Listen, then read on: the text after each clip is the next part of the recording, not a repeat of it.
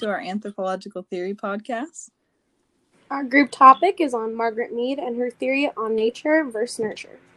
My name is Marlene and I'm working with Michaela and Kamali. It's December 8th, 2020. I'm here podcasting from home. We all phoned into our Anchor app today as we couldn't get together to make the podcast, but we're going to go with our next first time hearing each other's voices.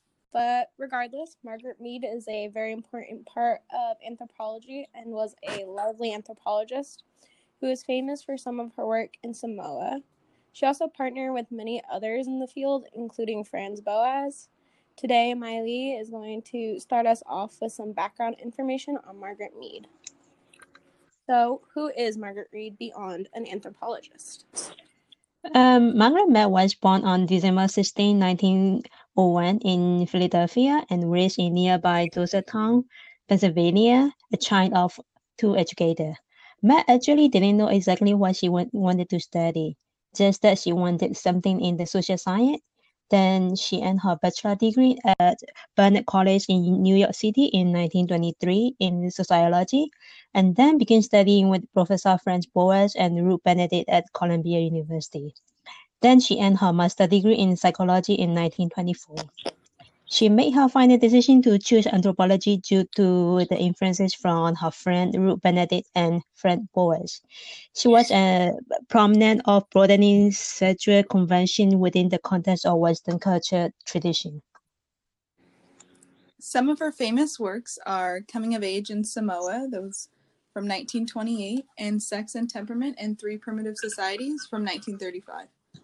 In the Coming of Age in Samoa, Mead describes the problems facing adolescents in modern society and the various approaches to understanding these problems in religion, philosophy, educational theory, and psychology. Mead's findings suggest that in the Samoan community, they ignored both boys and girls until they're about 15 or 16. The children have no social standing within the community before that. In the Sex and Temperament work, she conducts a study of three primitive societies the Arapesh, Mundugumor, forgive me for butchering these, and Chachambali, and finds that these tribes have different attitudes toward differences in temperament between sexes. Well, Matt argued that the Arafish and Mundagoma children developed different characteristics because of the culture they grew up in.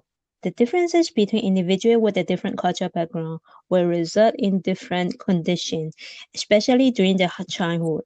But I think both nature and nurture play an important role in children. Kenneth Doe stated that genetic and biological effects are stronger in the environment that discourages criminal behavior, which has a higher rate in crime and lower social classes.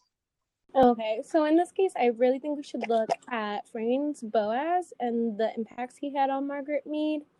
Franz Boas looked at culture, and as we all know, culture or even anthropology was never addressed in the aspects of children. So, if culture is not dependent on culture on children, then genetics would be that main component of the theory. Yet, that also leads up to the idea that because culture is creating children, we would see a lot of nature playing a role. I think a more important question might be when do we see nature and nurture come over a child? Or ultimately, is it both playing a role through the entire way of their development? What do you guys really think is going on here? I would think it could be, you know, a bit of both. I kind of have a unique situation. I was adopted by a family friend when I was a toddler. So my adoptive parents actually know my biological parents. And um, even though I didn't grow up with my biological parents, my adopted family can totally tell me when I'm doing certain facial expressions or act just like my biological parents. That's just, you know, a random story there. That's funny. I'm actually adopted too, but my parents don't know my biological. And, you know, everyone says I look exactly like my adoptive parents, like a great combination of them. So yeah, I laugh when when people see me and my adopted mom in the grocery store or something, and they're like, "Oh my gosh, you guys look so much alike." I'm like, exactly. Really? we just laugh. So, what do you guys think about like the science of it all? Um, here I have an example for nature. So in the biology of David David Reimer, who was born as a male, but due to the irreplaceable damage to his genital as an infant, was constructed as a girl by a surgeon. so she, she uh, he was right as a female. I mentioned this case before because it's the real life story, and even though David's parents raised him as a female, his biological fact or genes still support his gender as a wife. It clearly shows that the culture and society alone could not change the gender rule and gender trait. Therefore, we can see in the David case is more biological than social. However, Andrew Collins did a study on the children whose parents are uh, schizophrenic. She, he stated that the adoptee who has schizophrenic biological parents were more likely to develop a range of psychiatric disorder than who are not at risk, but only if they are adopted into the dysfunctional family. If adopted into well-functioning home, 12% of the children display a petty criminal in an adulthood. However, if adopted into the family carrying environmental risk, their rate of petty criminality in adulthood rose to 40%. Therefore, we can see that even though the child has the genetic defect, their well-being can be changed depending on their environment that they are living in. From these two examples and study, we can see both nature and nurture have a great impact on the children's well-being and their behavior. That's an interesting case there. Yep. So I guess back to a little bit more on Mead herself and her work. I thought it'd be important to add some background about the conversations around her work that came up during our research. Um, in an article titled Nature slash Nurture and the Anthropology of Franz Boas and Margaret Mead as an Agenda for Revolutionary Politics, I love the long one, the author um, Sydney M. Greenfield gives us some reasoning into why Boas's anthropology, Boas being Mead's mentor, was more a social and political agenda than a scientific theory.